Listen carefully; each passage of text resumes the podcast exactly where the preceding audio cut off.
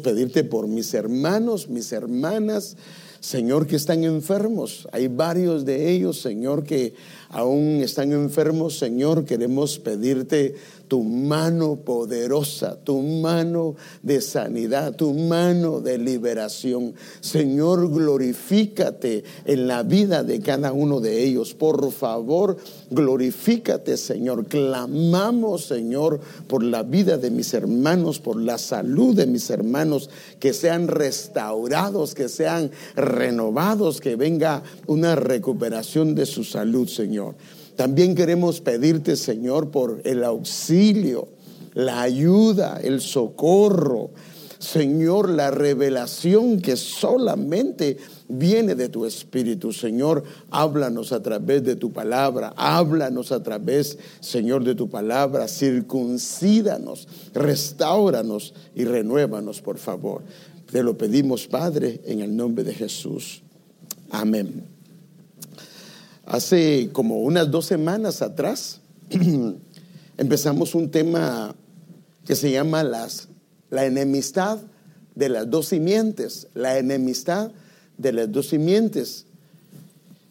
Y hemos estado tratando de eso, pero a la vez hicimos una especie de paréntesis porque eh, vemos que no solamente es eso, sino que hay más cosas. Entonces vimos que desde el inicio lo que hace la serpiente es afectar el talón, el caminar del pueblo del Señor. Porque fíjese que hay circunstancias en la vida que han afectado nuestro caminar. No solo hablo de la iglesia, también hablo del mundo.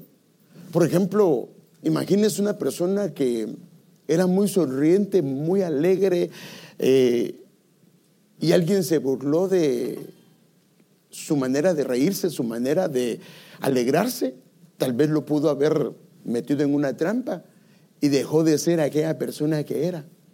O imagínense una persona que era muy generosa y le hicieron una trastada y lo inhabilitaron para seguir siendo generoso o generosa. Y entonces lo que el enemigo hace es ver cómo trastoca nuestro caminar, hiriendo nuestro con alguna situación que se puede dar, ya sea dentro de un entorno familiar o fuera de un entorno familiar. Es más, algunos de nosotros fuimos afectados en casa con alguna palabra, algún comentario de papá, algún comentario de mamá o algún comentario de alguno de nuestros hermanos. Y es más, yo he escuchado eso en ministración. Me hubiera gustado mejor que mi papá me diera una buena tunda y no que me dijera las palabras que me dijo. Porque esas quedaron guardadas en mi corazón. Porque el problema de uno cuando ya está enojado es que uno dice cosas que no debería de decir. Por eso es que la Biblia revela que la disciplina con la vara es una manera correcta. Pero si nosotros dicen, no, yo no creo en la disciplina con la vara porque es muy grosero darle vara a un niño, es muy... Pero ¿qué es mejor? ¿Darle vara o que con palabras, porque un explote, porque por ejemplo, viene Josecito, mi hijo, está joven, tiene cinco años. ¿Qué hace uno cuando al principio está haciendo algo mal? Mi hijo, por favor, no esté haciendo eso. Mi hijo, por favor, no esté haciendo eso. Pero perdóneme, pero ya después de algunas cuantas, ese tono ya no es el mismo. ¿Y qué pasa al final de las cansadas de unas diez veces? Ya te dije, hermano, y se disparó. Entonces, ¿qué era mejor? A las tres veces no hizo caso. Vení, vení, vení, vení. Yo te he explicado, mi hijo, que no es correcto. Agarra la vara, dos, tres varazos, porque esa es la, esa es la enseñanza bíblica y la conducta, porque el, el, asunto es que la disciplina debe ir, no, debe de ir no hacia él, la disciplina debe de ir hacia la conducta, pero cuando uno está bravo, la disciplina ya no va hacia la conducta, sino hacia él. Por eso es que con una persona que no se le disciplina, se termina abusando con palabras. ¿Y qué es lo que pasa? Termina haciendo unos pedazos a los hijos. No fue la intención, pero es que uno ha enojado. Hermano, las palabras, la Biblia dice que son como espada, dice que son como fuego. ¿Y qué es lo que hace el fuego? Destruye, destruye, hermano. ¿Me pueden traer mi té, por favor? Yo creo que ya se les olvidó. Pero bueno, Pero entonces eh, eh, estuve hablando sobre esto y que este puede ser un problema del caminar. Ahora, hay cosas que nos afectaron, pero fue un momento. Y hay cosas que nos afectaron y algunas cosas inclusive hemos estado ahí desde el principio. Entonces, mire, esto es lo que le mostré. Por ejemplo, un tropiezo tiene la finalidad de herir nuestro caminar. Aquí viene una persona que se cae en una situación, queda herido y ahora su caminata se vuelve una caminata herida. Sí está caminando, pero no es lo mismo caminar sin muletas que con muletas. Y el problema es que entonces esa alma herida, dañada, su caminar, ya no se vuelve agradable, se vuelve desagradable. Entonces imagínese un padre que ha sido dañado, una madre que ha sido dañada, un hijo que ha sido dañado, una hija que ha sido dañada. Entonces ese hijo está en esta casa caminando, pero como está, está dañado. Entonces va a ser un problema en todo ese caminar del hogar, o ese padre va a ser un problema dentro del hogar, en todo ese caminar, o esa madre. Y, los, y lamentablemente a los primeros que afectamos cuando estamos dañados no es al enemigo que nos hizo el daño, sino generalmente es a la gente que está más cerca, como cuando una granada explota. Los que más afectados son los más cercanos. Ahora, por supuesto, viene Dios y Dios siempre está hablando. Dios está diciendo, eso no está correcto y arréglalo.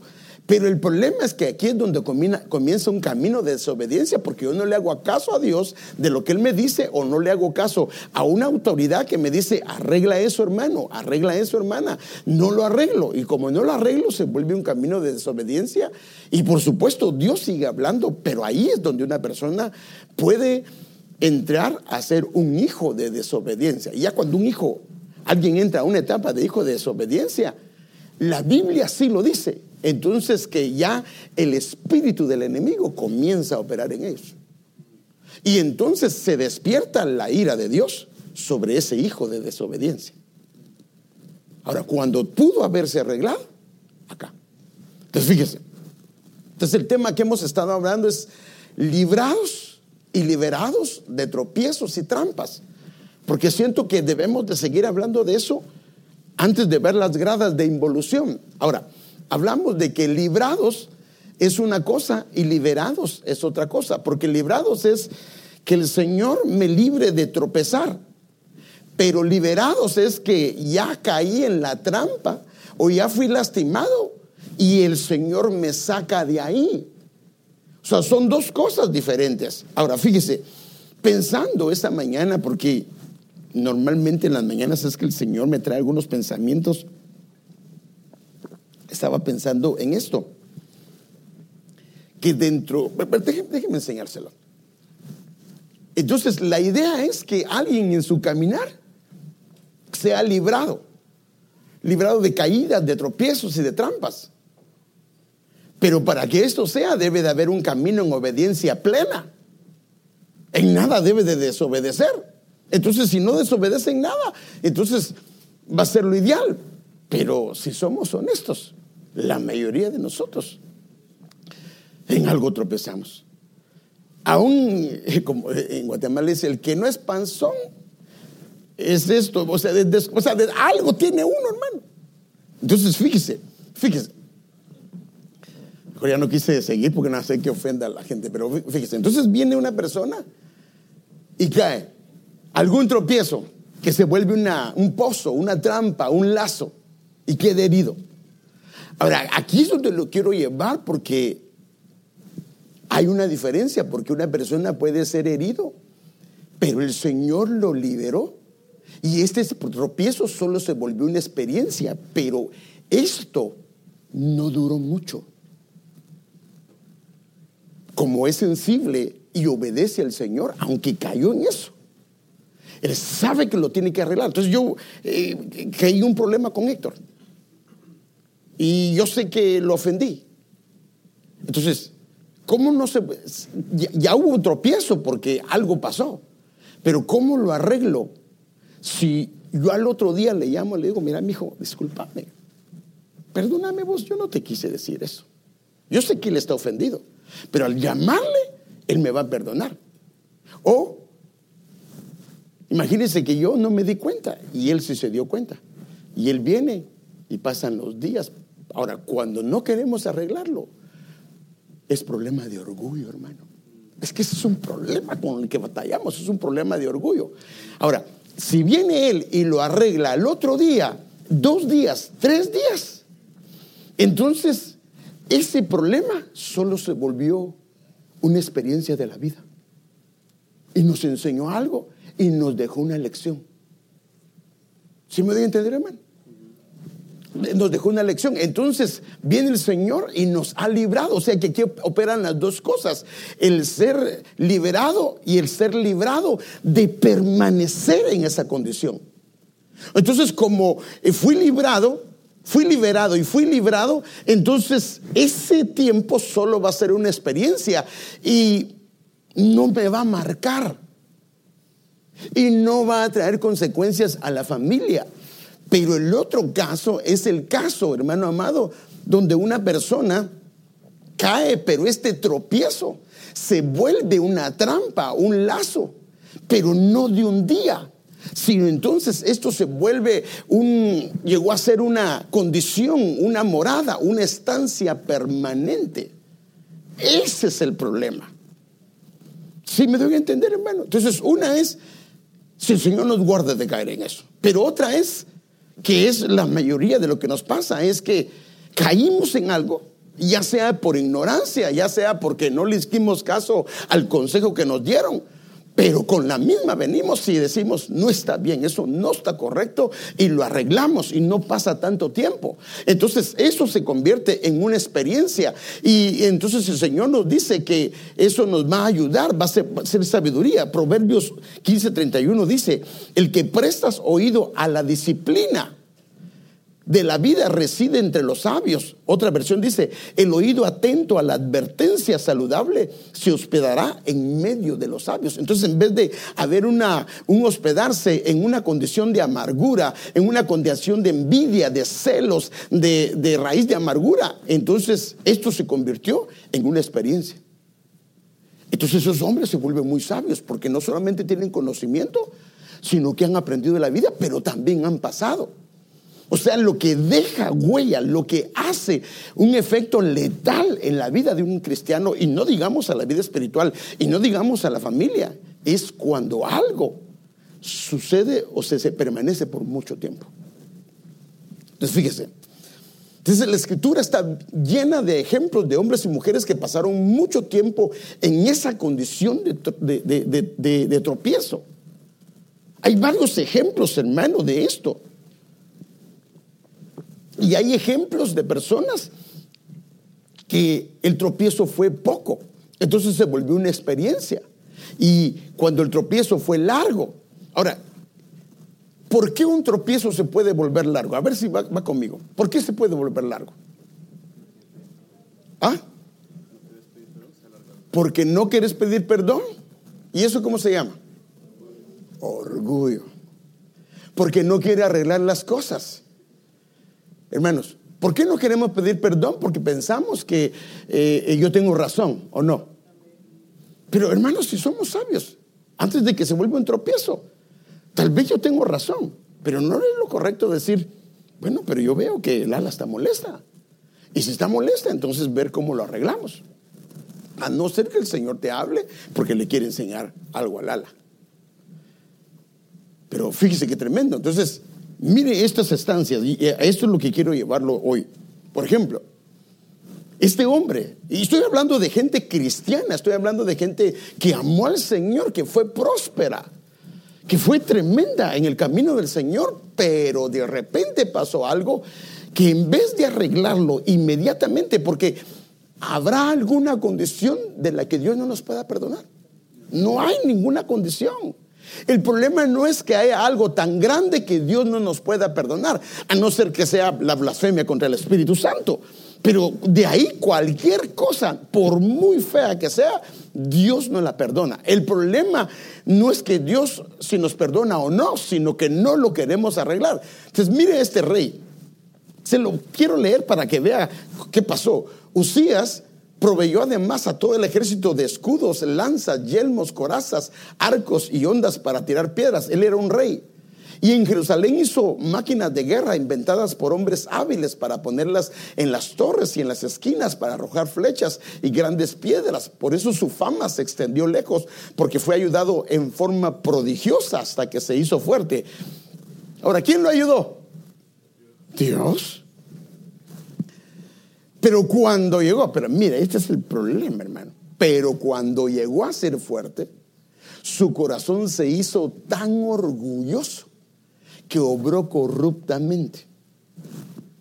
Y fue infiel al Señor. cuando, mire, desde el momento que comienza a obrar el orgullo en nuestro corazón, desde ese momento comienza a haber una infidelidad hacia el Señor, aunque no hayamos pecado. Entonces, fíjese, pues, y fue infiel al Señor su Dios, pues entró al templo del Señor para quemar incienso sobre el altar del incienso.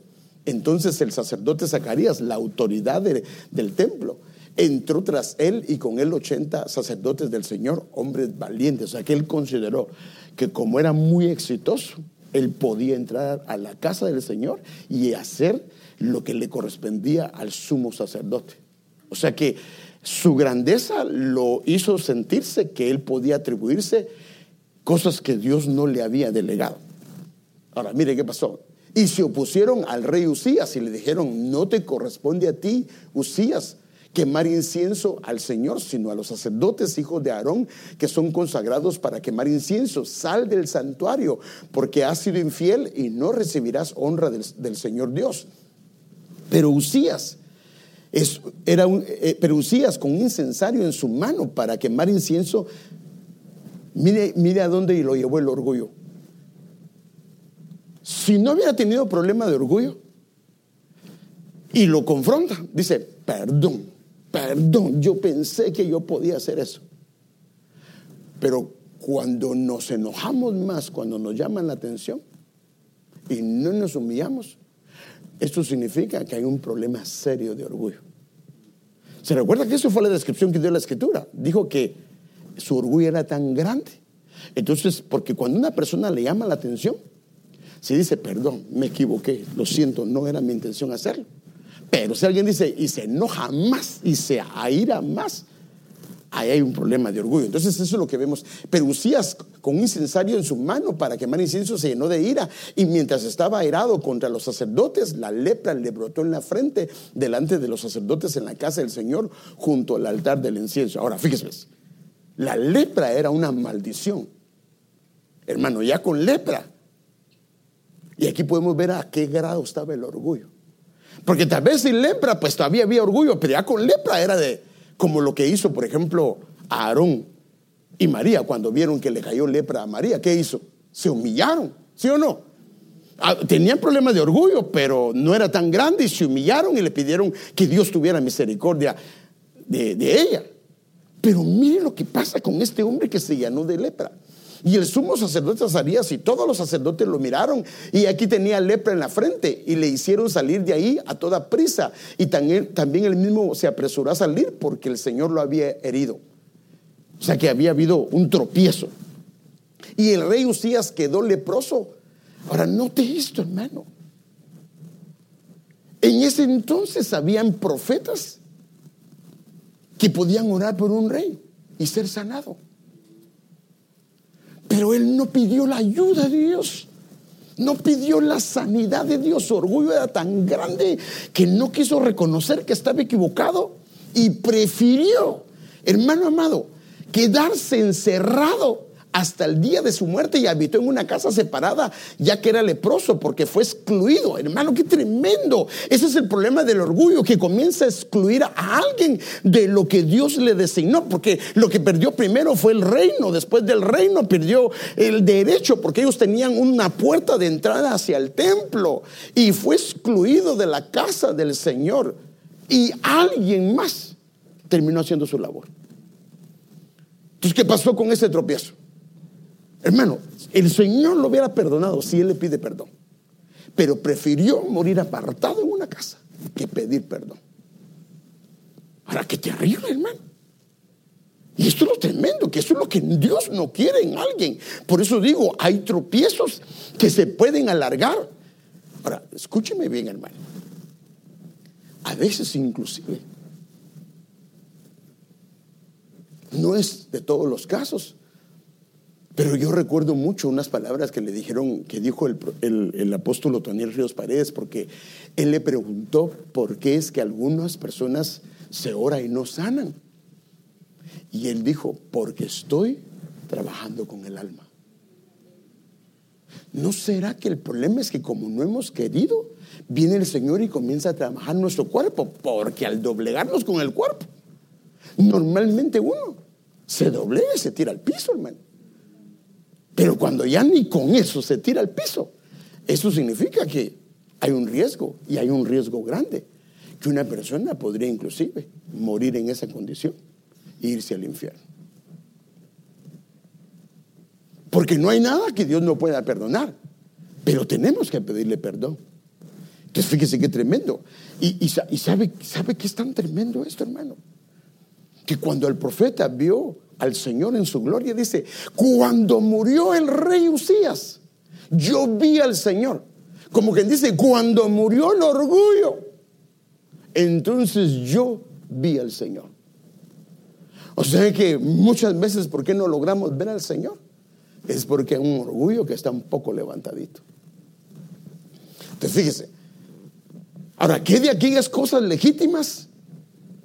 Que son tropiezos, pero tienen buena apariencia, que se han vuelto un lazo del camino. Por ejemplo, ¿qué del olor de un pariente? Yo creo que nosotros tenemos que llorar por alguien que muere, pero ese dolor, ese luto tiene que tener un tiempo, porque más de ese tiempo, ese dolor se puede volver una trampa. ¿Qué del dolor por un hijo que está perdido, de una hija que está perdida. Es bueno porque es una madre, un padre que ama a su hijo, pero ese dolor se puede volver una trampa. O que de la falta de perdón ya no nos hemos perdonado por algún error, un pecado, algo que hicimos y no hemos logrado perdonarnos el dolor de haberle fallado al Señor. Déjeme ver un profeta, hermano, que ejercía, por eso le digo, hermano, inclusive se puede ejercer un ministerio y estar en una trampa. Déjeme enseñarle esto. Mire, primera Samuel 15:35. Y usted sabe quién es Samuel. Samuel no vio más a Saúl hasta el día de su muerte y Samuel lloraba por Saúl. Yo creo que él de haber tomado cariño cuando vio la manera como él fue puesto rey, porque dice que era hermoso Saúl, era un hombre alto, era, tenía todos los detalles de un rey. Y dice la Biblia que él lloraba por Saúl. Pues el Señor se había arrepentido de haberlo puesto a Saúl por rey sobre Israel. El problema es que pareciera que Raúl, Samuel, no lloró un día, no lloró algunos días sino que Samuel siguió llorando por él, aunque Dios ya había decidido otra cosa. Entonces, ¿cuántas veces estamos llorando por una decisión que Dios tomó? Y no hemos dejado de llorar por eso. La aceptamos, pero hay luto en nuestro corazón. Y entonces viene Dios y le dice a Samuel, y él le llama la atención y el Señor, y, esto lo puede ver porque aquí está en Samuel 15, 1 Samuel 15, 15, 15, 35 y 1 Samuel 16, 1. Y el Señor dijo a Samuel, ¿hasta cuándo te lamentarás por Saúl? ¿O hasta cuándo seguirás llorando por él después de que yo lo he desechado para que no reine sobre Israel? ¿Por qué sigues llorando por la decisión que yo tomé? ¿Por qué sigues lamentándote? Porque yo no hice de la otra manera que tú pensabas. Ahora fíjese, pues, si él hubiera seguido llorando, él no hubiera hecho el paso que sigue, que era establecer al próximo rey. No sé, es una pequeña sospecha que este tipo de lloro pasó mucho tiempo, porque a Samuel no le recalcan ningún pecado. Pero hay un problema que se dio en la familia de Samuel. es que sus hijos tenían un problema de soborno. ¿No será que estar enfocado en algo? Ahora, él lloraba porque Dios desechó, o sea, por decirlo así, estaba haciendo como un hombre de Dios, llorando por alguien que había caído. Pero pasó mucho tiempo. Entonces yo creo que tenemos que tener cuidado, hermanos. Tenemos que tener mucho cuidado con esto. Entonces, fíjese, puede una actitud con apariencia de sagrado, un ministerio, una posición, un lugar, una obra. Se recuerda que una de las palabras para tropiezo tiene que ver con el éfod. ¿Se recuerda que eso lo vimos el viernes? Con el éfod. Pero imagínese algo que es sagrado, inclusive se puede. O sea, el enemigo no solo usa cosas, situaciones difíciles, cosas complicadas, que es obvio que hay mucha probabilidad que haya tropiezos, sino que también se aprovecha de aquello que es sagrado, de aquello que es legítimo.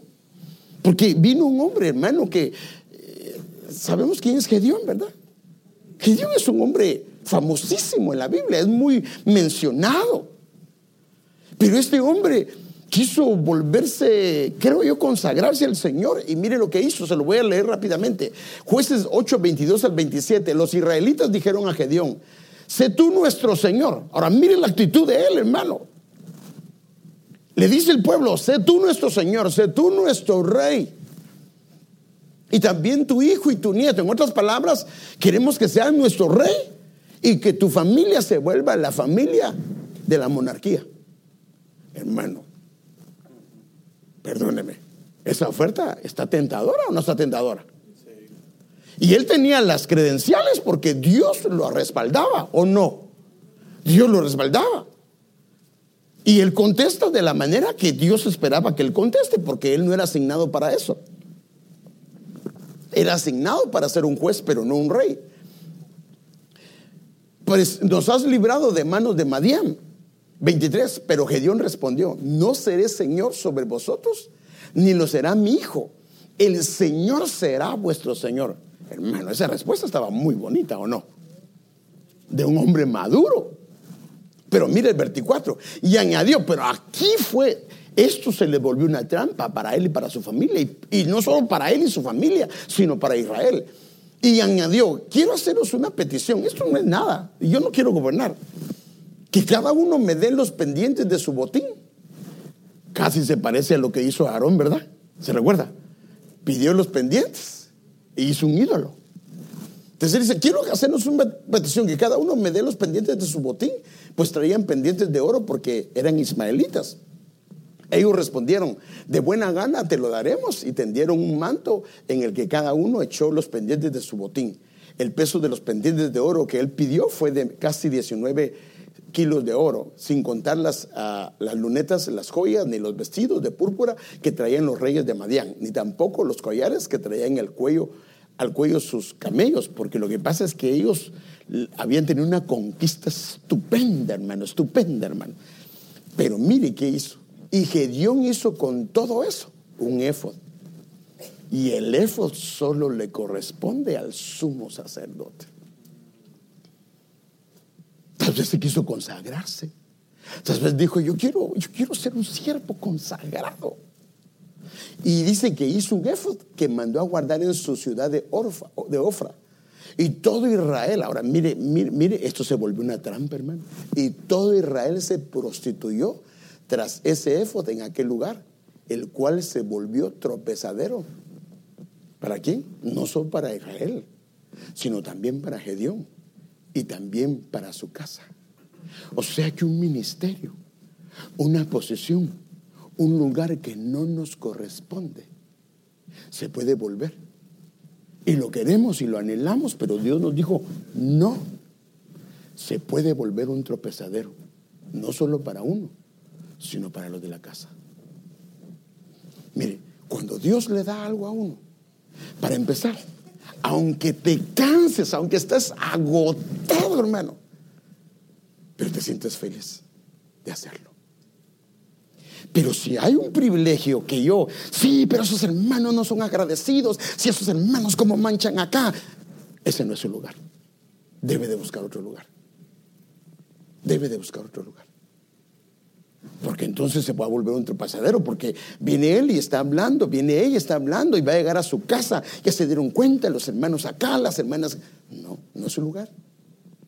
Porque el lugar que Dios nos da, aunque te canses, aunque la gente diga cosas incorrectas, te sientes agradecido por el privilegio que Dios te ha dado de servirle. Porque siempre va a haber gente que nos va a calar para ver cómo está nuestro servicio. Tenemos que ser probados. Entonces, ¿qué puede volverse una trampa? Ahora, solo voy a ver, se recuerda que hablé de cuatro palabras hebreas y solo voy a ver parte de una palabra hebrea que es mokesh. ¿Qué se puede volver una trampa? Porque yo quisiera hacer, eh, eh, quisiera hacer un resumen de, de, las trampas de las palabras hebreas para que tengamos cuidado con eso, pero yo solo le voy a enseñar unas porque me quiero enfocar en cómo ser librados y qué, cómo ser guardados. Entonces, ¿qué se puede, puede volver una trampa? La idolatría. ¿Qué es la idolatría? La idolatría no solo es de bulto, no es... Usted sabe perfectamente que Dios aborrece la idolatría. Dios aborrece que le oremos a un ídolo. Dios aborrece todo eso. Eso está bien claro. No pondrás dioses ajenos delante de mí. No pondrás. Poner a una imagen como que fuera Dios es rebajarlo a un pedazo de madera. ¿Que quién hizo ese pedazo de madera? No, eso no le agrada a él. Pero la idolatría no solo es de bulto. La idolatría puede ser un hijo. La idolatría puede ser una hija. La idolatría puede ser un trabajo. La idolatría puede ser un hobby. La idolatría puede ser la esposa, el esposo. La idolatría puede ser algo que a uno le agrada, que ya le dijeron que no está bien y aún continúa. Entonces, miren qué dice la Biblia. Salmo 106, versículo 35 al 36. Se mezclaron con los paganos, se aprendieron sus prácticas, adoraron a sus ídolos que les sirvieron de trampa. O sea que la idolatría lo que hace es entrampar a alguien. Y entonces su caminar ya no va a ser un caminar correcto. Otro, esto lo voy a ver rápidamente, la amistad incorrecta. Una amistad incorrecta puede ser una trampa.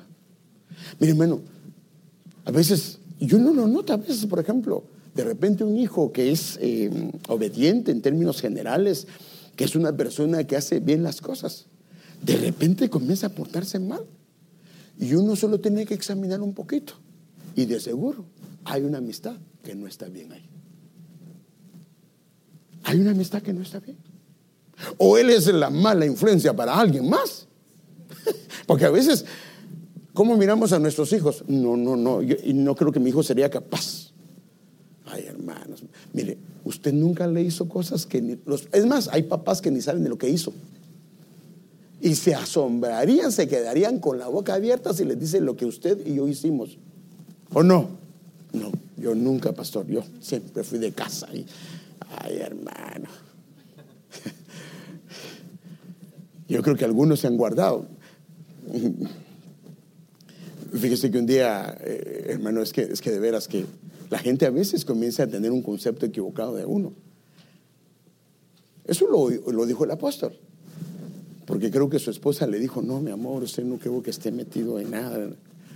No conoce mis pensamientos. No conoce mi interior. Entonces, por ejemplo, hay gente que nos puede ver ay hermano pastor o hermano pastora o hermano líder, ay hermano, usted es un hombre santo. Está buscando la santidad, pero no conoce su interior. Está batallando. Mientras estemos en este camino hay que, hay que batallar con cosas, ¿o no? Hay que batallar con cosas. Entonces, tenemos que tener cuidado. Entonces, mire, ninguno de ellos deberá vivir en tu tierra, porque te harán pecar contra mí si sirves a sus dioses, que eh, quedarás apresado en la trampa de la idolatría. Las palabras perversas, mi hermano, esa es otra trampa. Las palabras nos amarran. Por ejemplo, si alguien comienza a decir, me van a despedir de trabajo, me van a despedir de trabajo, ¿qué cree que va a pasar? ¿Y qué de aquellos que dicen, me va a dar gripe? Siento que me va a dar gripe. ¿Qué cree que le da? Así dice la Biblia, lo que temía me vino. Hermano, uno tiene que tener cuidado porque las palabras lo apresan. Mire, las palabras tienen el poder de la vida y de la muerte. Si una persona es muy negativa y siempre está pensando negativamente, le van a suceder muchas cosas porque está dando permisos legales. ¿Sabe que ese fue el problema del COVID? Es que miren, hermano, miren, miren, miren, miren. No fue así, pero solo déjenme un ejemplo. Yo tengo problemas con la mente. Y de repente vine a saludar aquí a Ingrid y dije, hola Ingrid, ¿cómo estás? Y Dios te bendiga y todo eso. Y al otro día me entero que Ingrid tenía COVID-19. ¿Qué cree que pasa conmigo si tengo la, mente negativa? Comienzo a tener problemas de la tos. No tenía nada, pero solo me dijeron que ella tenía COVID y ya yo comienzo a que me duele la cabeza y que ya no le siento sabor a la... Hermano, mire, es que la mente... No, no, hermanos, por favor, es que la mente es tremenda, hermano. Es tremendo el poder de la mente. Mire, ya le he contado esto, pero se lo voy a contar otra vez. Decía el apóstol Sergio que el problema de nosotros que ya nos conocen todos los chistes y las historias. Entonces, eso, eso no, no, se lo puedo comprobar, pero lo leí y me pareció bien interesante.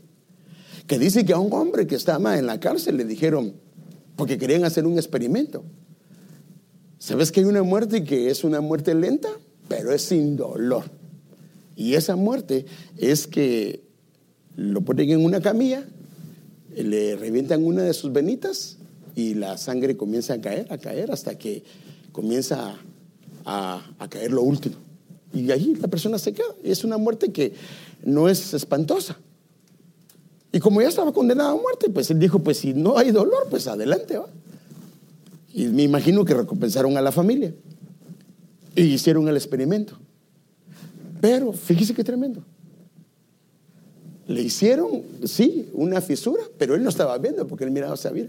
Y entonces comenzaron a, poner una, especie de, de, recipiente donde se oía cómo caía algo. Pero lo que caía era agua, agua. Pero comenzaron a, al grifo lo que comenzaron a quitar poquito a poquito y comenzó, plin, y cuando eran las últimas, pero con más lentitud, al hombre le dio un infarto. Hermano, no le estaban sacando nada. Pero la mente, el poder de la mente, el poder de la mente. Por eso es que tenemos que tener cuidado. Porque como el enemigo sabe eso, nos manda noticias malas. Porque ¿qué hacen las noticias malas? Nos arruinan el día. ¿Y cuándo nos las mandan? En las mañanitas. Por eso es que cuando llegue su esposo, no lo agarre primero. Se portó mal el niño, se portó mal la niña. El hombre llega cansado, va a reventar y va a agarrar al niño y. No, hermano, no. Deje que se aquiete, deje que se amance. No, no, no, se amance no, sino que se, se tranquilice un poquito, para que se tranquilice, hay que se... Ya después sentaditos, fíjate que pasó esto y esto y esto. No le pasa. O no, es que yo quería, tenía que saber él. Lo dice el pastor que no le debo ocultar nada. Sí, pero hay momentos para contar las cosas. O sea que no, no deben de arruinar el día, no deben de arruinar. Entonces ese es el problema de nosotros. Que, pero bueno, déjeme seguir con esto. Eh, entonces los, los, labios pueden atrapar, las palabras, la boca del necio puede atrapar. El compromiso a la ligera pueden atrapar. Eh, la mesa incorrecta, una mesa si uno habla cosas incorrectas, puede quedar atrapado en esa mesa. ¿Sabe que en la Biblia hay cárceles? Hay, hay casas que eran convertidas en cárceles. Imagínense si yo voy a una casa que es una cárcel. ¿Qué cree que va a pasar? Voy a quedar encarcelado. Hay casas que son cárceles. Hay conducta de violencia, por ejemplo. Eh, el temor al hombre, el tenerle temor al hombre, puede ser una trampa para mí. Y ahí le mostré algunos, pero me quiero, entonces quiero enfocarme en esto, hermano, porque, bueno, voy bien, voy con 34 minutos. ¿Cómo podemos ser liberados de tropiezos, trampas, desde la perspectiva bíblica? Entonces uno es esto, fíjese, los lazos de la muerte me acercaron y los torrentes de, los torrentes de la iniquidad me atemorizaron, los lazos del cielo me rodearon. Ahora, mire cómo se puede volver una trampa, puede llegar hasta una atmósfera donde hayan puertas del infierno. La Biblia dice que las puertas del infierno no prevalecerán contra mí. Pero si yo no arreglo las trampas, esas puertas se pueden de alguna manera con derecho legal ser habilitadas. Versículo 55, los lazos de la, cielo me rodearon. Las redes, esa es la palabra moquesh. De la muerte surgieron ante mí y en mi angustia. Entonces, ¿qué es lo que tenemos que hacer? Hermanos, si reconocemos que estamos en una trampa, reconocemos que estamos en un pozo, reconocemos que estamos en una situación que es causa de nuestra responsabilidad, tenemos que hacer esto, invocar al Señor, clamar al Señor. ¿Y qué va a hacer Él? Nos va a sacar. Eso es lo que decía el, apóstol, el, salmista David, que pacientemente esperé al Señor, Él oyó mi clamor y me sacó del pozo de la desesperación. También David estaba en ese pozo. Me volvía en las redes del abismo, me acosaban trampas mortales. Esta es la palabra mokech también, que son trampas. Pero ¿qué hizo? En su angustia, otra vez. Entonces, ¿qué es lo que puede liberarnos de esas trampas, esos pozos, esos agujeros profundos? En mi angustia supliqué al Señor, a mi Dios invoqué, desde su santuario escuchó mi grito, a sus oídos llegó mi clamor. ¿Y qué hizo el Señor? Lo sacó. O sea que no hay trampa, no hay trampa. Por eso le digo, no como Usías, que prefirió morir así como estaba, a, que les, clamar al Señor y a pedir ayuda. Es más, hay un rey que el Señor le dice, porque fuiste a consultar a los médicos del extranjero y no me pediste ayuda a mí. Y así murió, hermano. Mire este otro, qué tremendo. Por, esa es otra manera, hermano. Dice, eh, por lo tanto, ya que estamos rodeados por una enorme multitud de testigos de la vida de fe, quitémonos todo peso que nos impida correr. O sea que se nos ha vuelto una trampa. O sea que hay responsabilidades, aún genuinas, que se volvieron una trampa. Miren, hermano, yo creo que cuando uno viene a este país, definitivamente tiene que trabajar. Y hay veces cuando uno viene, viene en cero. Y si es posible, a veces hasta dos trabajos agarra uno. Pero eso es temporal. Porque si no se arregla y en vez de, quedarse de dos trabajos se quede en tres, el trabajo que es legítimo para bendecir a su familia se va a volver una trampa. Y si se vuelve una trampa, ya no va a ser bendición para la casa. Entonces, quitémonos todo peso porque hay responsabilidades. O, hermano, mire, mire, yo debo de preocuparme por la vida de Héctor y por la vida de su amada esposa. Y debo de estar pendiente por la vida de Josecito y, la, y su amada esposa, debo estar pendiente. Pero hasta cierto grado. Porque la responsabilidad mía era cuando estaban en casa. Pero ahora es responsabilidad de él. Y a veces yo estoy sufriendo cosas que no debo de sufrir. Perdóneme, pero hay cosas que son su responsabilidad. Entonces, ¿cuántos padres y madres sufriendo cosas que no le corresponden? Que no le corresponde. Lo que tenemos que hacer es llevársela al Señor. Mira esta conducta de Héctor, mira la conducta de Josecito, o la conducta de Andrea, o la conducta de Yanni. Y arréglala, Señor, por favor. Pero dejársela al Señor. Porque si no, se va a volver una piedra de tropiezo en mi camino. O sea que a veces estás con responsabilidades que no te corresponden. Y se han vuelto una carga y no te corresponden no te corresponden. Entonces, ¿por qué se ha vuelto? Y el problema es que está afectando la casa. El problema es que está afectando el hogar. El problema es que está afectando la familia. No, no.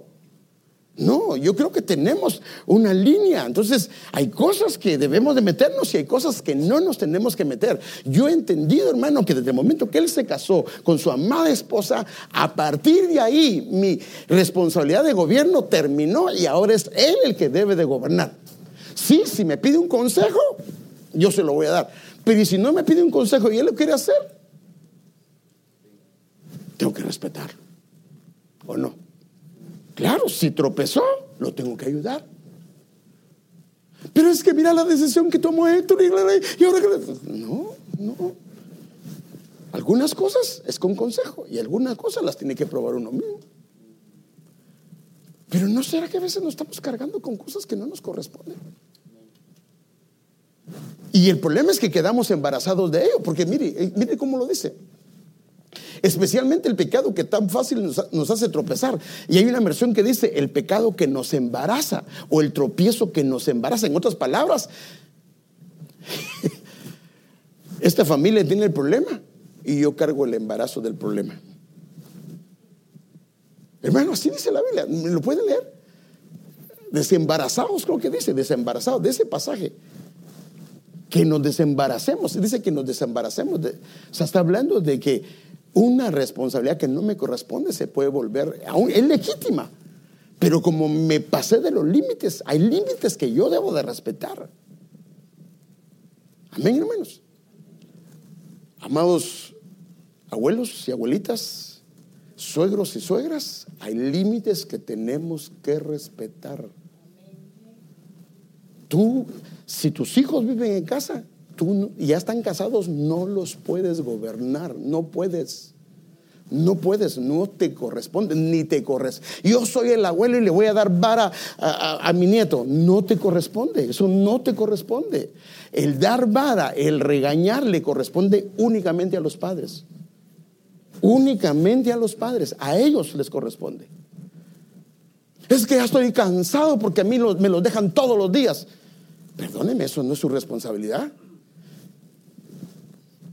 Él me tiene que avisar a mí si puedo cuidar a sus niños, juntamente con mi esposa.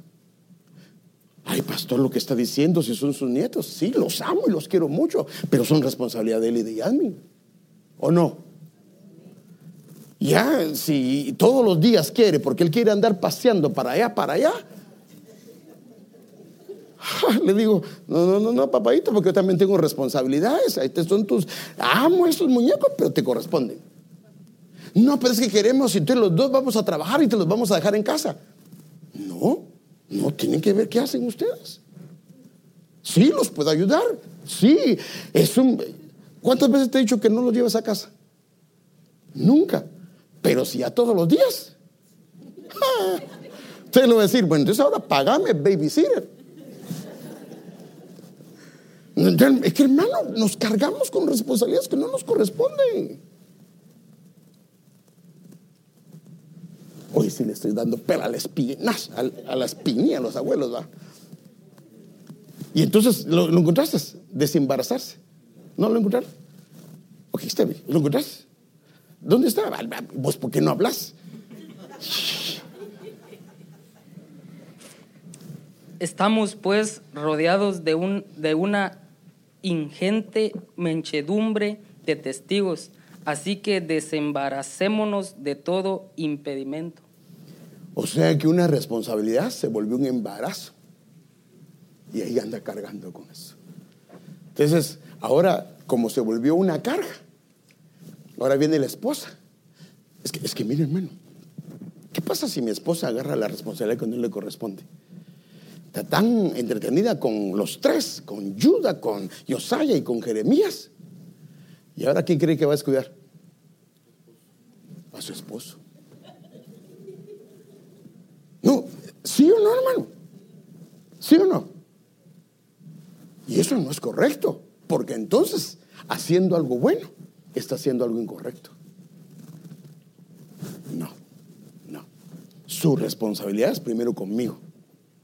Y no que no ame a mi hijo, ni que no ame a mi hijo. Y después con él y con sus hijos. Pero primero es conmigo. Amén, hermanos. Amén, hermanos. Así de que cuando llega a su familia y está su esposo, sírvale primero a su esposo. Sírvale primero a su esposa. Su esposo es el último. ¿Qué pasa cuando llega a algún lugar y está su esposa? ¿A quién debe de saludar primero? ¿Ah? Al primero al esposo y primero, o al primero a la esposa. Y la esposa o el esposo son los últimos. Eso es incorrecto desde todo punto de vista. No, primero es mi esposa y después permítame saludar a todos. Entonces con hechos le estás diciendo a ella, tú eres importante. o usted, mi amado, mi cachetoncito es importante. Pero si no, con hecho le está diciendo, pues no valen mucho. No, no, hermano, no, no. Ay, padre, ya me, ya me atrasé, pero... Y fíjese qué tremendo.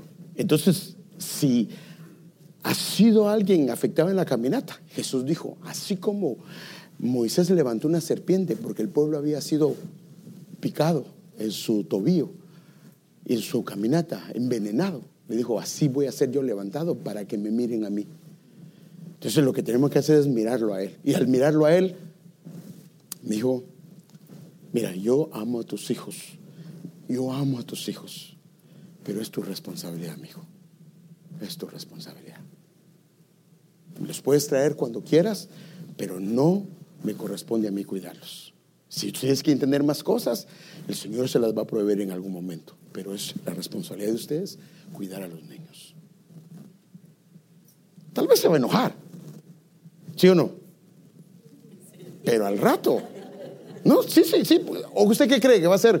Y fíjate, papi, que estamos pensando comprar un carro nuevo y una casita, pero la única manera de hacerlo es que ustedes nos cuiden los niños en casa. Perdóname se va a enojar un momentito porque él quería comprar la casa. Ya estaba, ya tenían, ya estaban viendo la casa hasta el carro que iban a comprar. Y yo lo bajé de la moto. Pero después cuando lo piense, él va a decir, tiene razón mi papá. Porque a la larga él va a tener que hacer lo mismo si el Señor no viene con sus hijos. Si no es que, ¿por qué es que las abuelitas están amargadas? ¿Por qué están amargadas? Porque todo el mundo le va a dejar sus nietos ahí, sus hijos ahí. Y como no puede decir no, abuelita no le corresponde, abuelo no le corresponde, es responsabilidad de los hijos. Porque si no, dice, como no me cuesta, te voy a tener 20 porque ahí mi mamá y mi papá me los van a cuidar. No, no, y el, gobierno dando dinero y uno no agarra nada. No, no, son bromas, hermanos, son bromas. Son bromas. Entonces, ¿cómo podemos ser librados? ¿Cómo podemos ser liberados? Y no vi todas, solo vi algunas. ¿Cómo podemos ser liberados de tropiezos y trampas? Mire, guárdame, Señor, de manos del impío, líbrame de hombres injuriosos que han, han planeado trastornar mis pasos. El Señor me puede guardar. La instrucción de los sabios es como una fuente que da vida. Los que la aceptan evitan las trampas de la muerte. O sea que los consejos. Mire, mi consejo es que antes de hacer algo, pregunta. ¿Sabe que es lo, esa es la razón por la que Dios puso la esposa? Yo voy a usar a Steve de, de ejemplo ahorita. Nosotros el problema es que viene Steve y su amada esposa. El entendimiento es mi ayuda idónea. En otras palabras, ella me tiene que apoyar en todo lo que yo hago. Y no puede decir que no puede estar en desacuerdo. Eso no es cierto. Cuando la Biblia habla de ayuda idónea, dice que es la ayuda opuesta la ayuda contraria. La idea es que ella, con el amor que le tiene a él, le diga, Steve, pero yo veo esto, lo que él no está viendo. Entonces ya viene ella y le hace ver otro ángulo del que él no está viendo. ¿Qué va a pasar con él? No lo había visto y va a ser una bendición, ¿sí o no? Pero si viene ella y quiere que ella solo le ayude en todo lo que él decide, entonces a la larga él va a tropezar. Eso espero yo inclusive de mis ayudas ministeriales. Si todos me dicen amén, ¿a dónde voy a parar yo? Pero con respeto me pueden decir, pastor, discúlpeme, yo veo eso incorrecto. Con una buena actitud yo no tengo ningún problema. ¿Por qué? Porque me hacen ver algo que yo no estoy viendo. O les, explico, les digo, ¿saben qué pasa? Que el Señor me mostró esto. Y ya le doy una explicación. Entonces nosotros debemos de hacer eso. Ahora, y fíjese, cordón de tres amarres no se suelta nunca. Ahora, imagínense si como matrimonio ya tienen dos, dos amarres. Ahora como matrimonio van y le preguntan al Señor.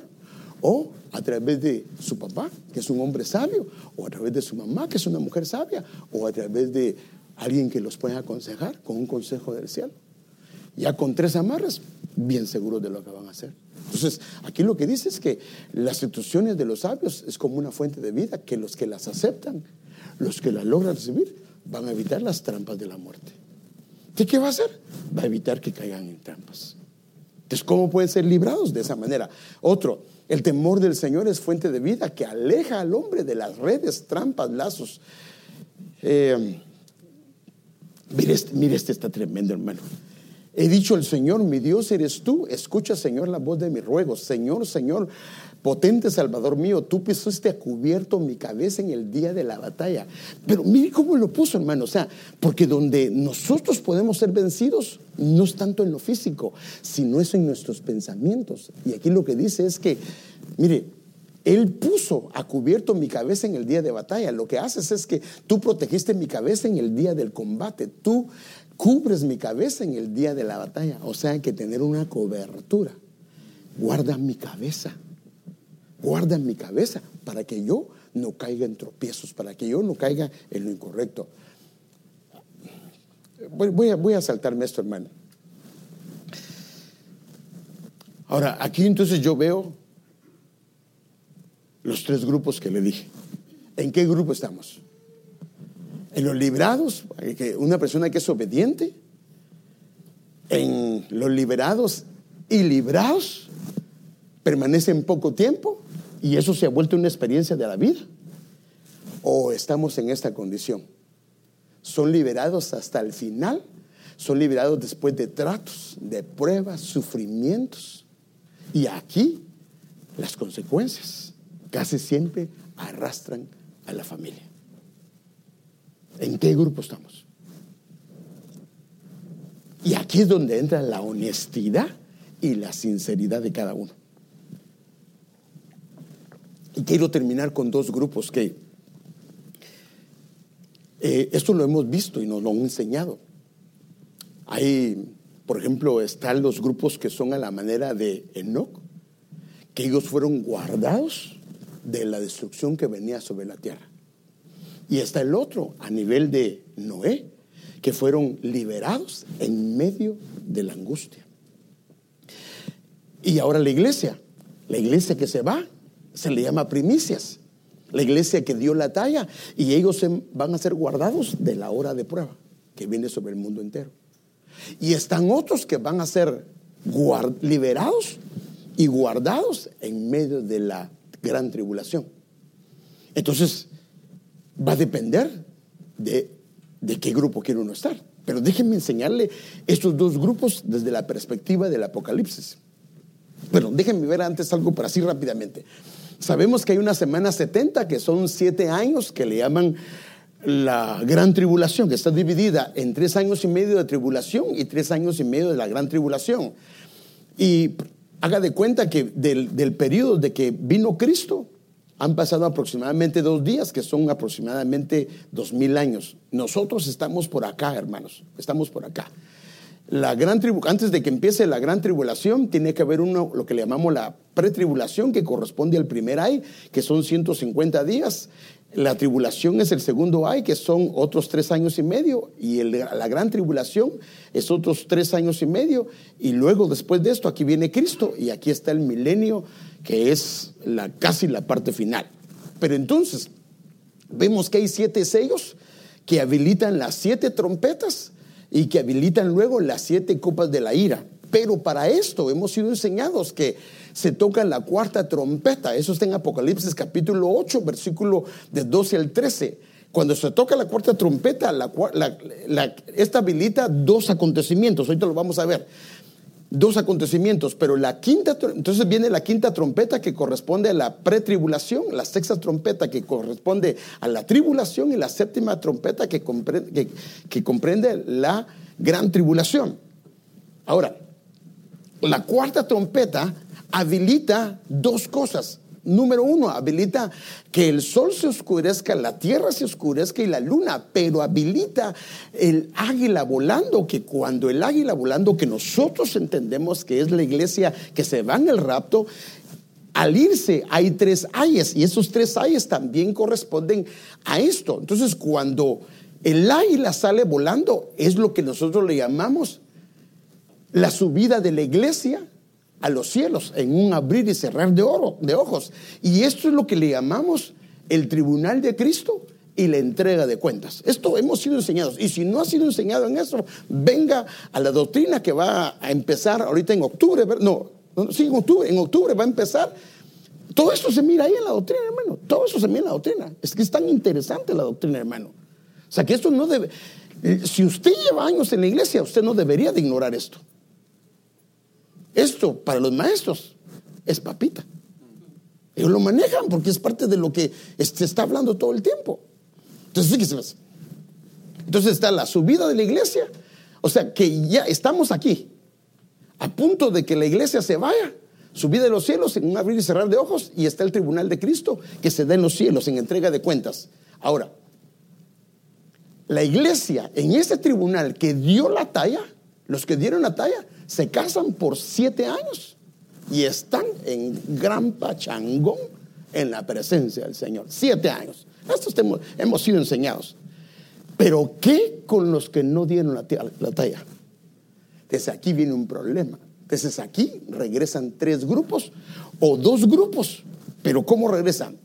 Ministros a la medida de Eliseo.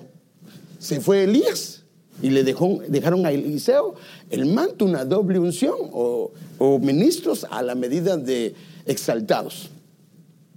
Y los ministros que no dieron la talla vienen avergonzados. Entonces hay dos tipos de ministros en la gran tribulación. O sea que los ministros van a pasar la tribulación, pero ¿en qué condición? Y luego la iglesia que no, la que dio la talla se fue y la que no dio la talla regresa a este periodo. Pero entonces aquí vemos dos grupos. Un grupo que se fue y estos cantan un canto. Pero este grupo también canta otro canto. Estos cantan un canto que nadie lo puede cantar. Estos cantan un canto aprendido. Entonces de esto yo quiero hablar así, así para terminar, Padre Santo, para terminar, hermano. Entonces la novia regresa. Imagínense, los que se quedaron pasan la, la pretribulación, la tribulación y la gran tribulación, y la novia regresa al final de la fiesta de bodas. A ellos se les llama, son llamados, escogidos y son fieles. Entonces los librados y liberados le cantan al Señor con procedencias distintas y con marcadas diferencias. Entonces yo quiero verlo rápidamente, hermano. Ok, los librados están de bodas en la fiesta del Cordero, tienen gran fiesta en su presencia, imagínense siete años de fiesta, y los liberados venían de un trasfondo de tribulación, una condición de tribulación, definitivamente hay una diferencia muy marcada. Ambos grupos están en la presencia. El problema es de dónde vinieron y cómo le cantan y de qué manera le cantan. Entonces, fíjese, pues. mire este grupo. Este es el grupo de la novia, la que se va. Este es la novia, esto se le llama las primicias. Esto está en Apocalipsis capítulo 14, versículo de 1 al 3. Hay, como cinco versículos, pero yo quise resumirlo. Miré y aquí el cordero estaba de pie sobre el monte Sión, que es la iglesia y con él 144 mil que tenían el nombre. O sea, este, este grupo tiene el nombre del Cordero y el nombre de su Padre escrito en la frente. Y oí una voz, pero ahora mire el canto, en qué dimensiones se dio. Y oí una voz del cielo como el estruendo de muchas aguas, como el sonido de gran trueno, como, y la voz que oí era como el sonido de arpistas tocando sus arpas. O sea que las voces de ellos tenían tres dimensiones diferentes. Y cantaban un cántico nuevo delante del trono y delante de los cuatro seres vivientes y, de los, y delante de los ancianos. Y nadie podía aprender el cántico sino solo los 144 mil que habían sido rescatados de la tierra. Déjenme ver unos apuntes que tengo acá. De la voz de este grupo, quien es la novia, son los que fueron librados. Tenían el nombre del Cordero, el nombre del Padre en sus frentes y el número es limitado, es una edición limitada. Bueno, eso es lo que da la Biblia, no lo digo yo, porque es simbólico, porque el 12 habla de gobierno. Y con ello remarcan que estaban o vivieron bajo el gobierno del Señor, el gobierno del Padre, pero en ellos Ahora, la voz de ellos se origina de tres trasfondos diferentes. Su voz era como sonido de arpa, como uh, gran trueno y como muchas aguas. Y su cántico era nuevo y nadie lo podía aprender porque no lo podían aprender solamente ellos. Ahora, ¿cuál era su estancia? ¿De dónde cantaban? ¿De dónde cantaban? En la presencia de Dios, en las fiestas. Ahora veamos a este grupo que son los que salen de la gran tribulación. Estos vienen, son la multitud sin número. Los otros son 144 mil. Y esta es una multitud sin número. Y hablando en, términos de, de, siembra, es la cosecha. Los otros son la primicia, los primeros frutos. Y también como un mar de cristal mezclado con fuego. Y a los que habían salido victoriosos sobre la bestia. O sea que tuvieron que saludar a la bestia, hermano. Pero tuvieron que conocer, ¿o no? Si tuvieron victoria sobre ella, tuvieron que conocerla o no. Hermanos. ¿Sí? ¿Sí? Sobre la bestia, sobre su imagen y sobre el número de su nombre. O sea, el pie sobre el mar de cristal con arpas de Dios. Ahora, note esto, hermano. Y cantaban el cántico de Moisés, siervo de Dios, y el cántico del Cordero. Y comienzan a decir esto. Ahora, yo, puse unas, notas aquí porque me, impresionó algunas cosas y se los quiero decir. ¿Por qué cantaban el cántico de Moisés? No el cántico del Cordero. Porque Moisés, ¿dónde enseñó este canto? ¿Ah? En el desierto. En el desierto. El desierto era prueba. Su número no está limitado a un grupo, sino un número sin número. O sea, es del pueblo, pues. Fíjese qué tremendo. Como pasó con el Señor. Miren, el Señor tenía un círculo de tres, un círculo de doce y un círculo de setenta y la multitud. Ahora, ¿había diferencia de dónde estaba en ese círculo o no? No todos vieron, algunos les contaron cómo se resplandecieron sus vestiduras, pero otros las vieron. Entonces, fíjese, entonces es obvio que dependiendo de dónde estés, las experiencias y apreciaciones son distintas. Entonces, su cántico era uno aprendido de este grupo. Fíjese qué tremendo. No se les dio, era aprendido. En cambio, y su voz era acompañada con arpas. No era una voz de arpistas, como arpas. O sea, note esto, hermano. Ellos cantaban con una arpa, como una arpa, y los otros su voz era como, como muchas aguas, como trueno y como arpistas. Note que qué diferente, o sea, una voz tremenda, diferente a estos. Estaba acompañada con el, el cambio. La voz del primer grupo, la novia era una que, que cantaba con esas cosas, pero yo quiero ver algunas cosas con usted aquí. Entonces la voz de la novia era de en tres dimensiones que nadie podía aprender. Ahora, esto es tremendo, hermano, porque esto lo que significa es que si hay una recompensa para la novia distinta a los que salen de la gran tribulación. Entonces la pregunta es, ¿a qué grupo yo quiero pertenecer? Y para eso significa que yo tengo que hacer algunas diferencias. Yo tengo que guardarme, yo tengo que cuidarme, yo tengo que apartarme, yo tengo que servirle. Porque fíjese que la Biblia dice que después que salen de la gran tribulación, ahora les sirven día y noche. Así dice, ahora les sirven día y noche. O sea, ¿cuál era su problema? Antes no le servían. Pero ahora, después de la gran tribulación, les sirven día y noche. Ahora ya no tendrán calor. Ahora ya no tendrán hambre. O sea que una de las cosas que tenían es que no tenían hambre y no tenían sed. Y algunos creen que lo que va a pasar es que les van a quitar la cabeza a los que se queden. ¿Y por qué les quitan la cabeza? ¿No será que tenían problemas con la autoridad? ¿No será que no tenían cobertura? Bueno, termino con esto. Entonces el Señor en su gran bondad y misericordia va a restaurar, edificar, levantar a todos los que hayan llevado mucho tiempo así. Si se lleva mucho tiempo así, mire cómo lo dice, hermano, esto es impresionante. Isaías 61 del 3 al 4. A todos los que se lamentan Israel les dará una corona de belleza en lugar de cenizas, una gozosa bendición en lugar de luto, una festiva alabanza en lugar de desesperación. O sea que si nos dejamos restaurar, si las trampas son temporales y Señor nos ayuda a salir de eso, estas personas se vuelven árboles de justicia Entonces ellos en su justicia serán como grandes robles que el Señor ha plantado para su propia gloria. En otra versión dice árboles de justicia, otra versión dice plantío del Señor, otra versión dice robles del Señor. Pero ¿qué van a hacer? Fíjese qué tremendo. De los que caen, pero reconocen su problema y el Señor los levanta y continúan, son liberados y son librados, ellos se van a volver árboles de justicia y va, ellos son los que van a ayudar a los que llevan tiempo. Porque miren, entonces, ¿a quiénes van a restaurar? Reconstruirán las ruinas antiguas. Reedificarán las ruinas antiguas. Eso sí que significa aquellos que llevan años, hermano, reparando ciudades destruidas de, hace mucho tiempo, que llevan mucho tiempo en esto, hermano. los, las resucitarán, aunque hayan estado desiertas por muchas generaciones. Tal vez usted y yo hemos estado metidos por generaciones. Necesitamos ser restaurados.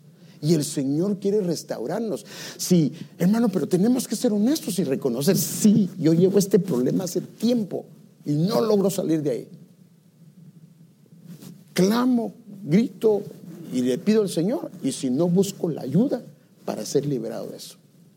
Porque eso es lo que quiere hacer el Señor. Ahora, ¿A qué te vas a, buscar? A los árboles de justicia, aquellos que están caminando. No te vas a... ¿Qué, ¿Qué pasa si uno se junta con otro que está amargado? ¿Sana? Más se amarga uno. Pero si se acerca a un árbol de justicia, esa es otra cosa. Déjenme darle un ejemplo. ¿Se recuerdan los 400 que se le pegaron a David? ¿Cómo venían esos 400? ¿Se recuerda cómo venían? Amargados, venían endeudados, venían con problemas, era, estaban mal, estaban mal. Pero se pusieron bajo la cobertura del rey David. Y, es, y de eso se volvieron los valientes de David. Los valientes de David, renombrados en la escritura. O sea que no importa la condición, si nos acercamos al lugar correcto, a Cristo Jesús, que es el, mero mero, y el Señor pone sus siervos, y no estoy hablando solo del pastor, dentro de la iglesia tenemos hombres y mujeres que son siervos y siervas de Dios, se puede acercar a alguno de ellos. Ahora, no al que está amargado, no, porque si no el que está amargado, más en vez, por ejemplo, imagínense, me acerco a él que él está amargado, y él está amargado conmigo. Entonces, oh, perdón, Josecito se acerca a él que está amargado conmigo. Y le dice, vos es que lo pasa que tu papá sí que a la gran, que mala onda, que no sé qué y todo eso. Sí, vos, yo estoy igual también. Es que fijamos porque no lo conoces, yo lo conozco. Bueno, en vez de ayudarle a él, ¿qué le va a hacer? Más lo va, lo va a dañar, no.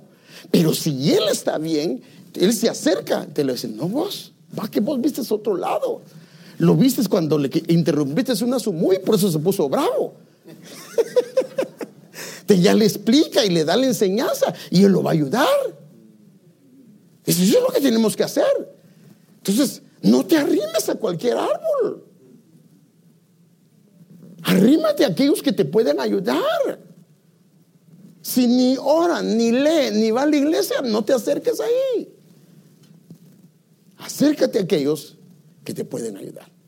Porque entonces el Señor nos quiere, porque hermano, ¿por qué quiere hacer esto el Señor? Porque Él viene pronto. Y Él no quiere que estemos. Hermano, si una persona no ha querido salir de la amargura, no ha querido salir de la envidia, del egoísmo, sí va a ir al tribunal de Cristo, pero no va a dar la talla y lo van a regresar. ¿Para qué queremos eso? Mejor que trabajarlo ahorita. Amén. Para que demos la talla. Amén, hermanos. Lo dejo ahí, ya no sigo con esto. Entonces, que el Señor nos libre y que seamos liberados de piedras, de tropiezos y de trampas. Padre, ayúdanos, Señor, por favor. Ayúdanos, Señor, ayúdanos, por favor. Perdónanos por cualquier palabra incorrecta que haya salido de mi boca, Señor.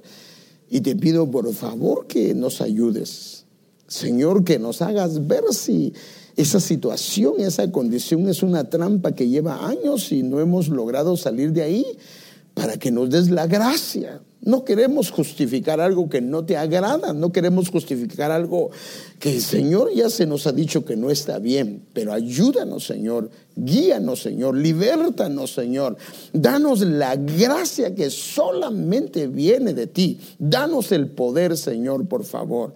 Te pedimos tu ayuda, Señor, y ayúdanos a seguir entendiendo y comprendiendo esto. En el nombre de Jesús lo pedimos, Señor y damos gracias. Llévanos también con paz, llévanos también con bendición, llévanos también con gozo y permítenos poder disfrutar este tiempo en familia, Padre. En el nombre de Jesús lo pedimos y damos gracias. Amén. Solo déjeme darle un par de anuncios, hermanos, por favor.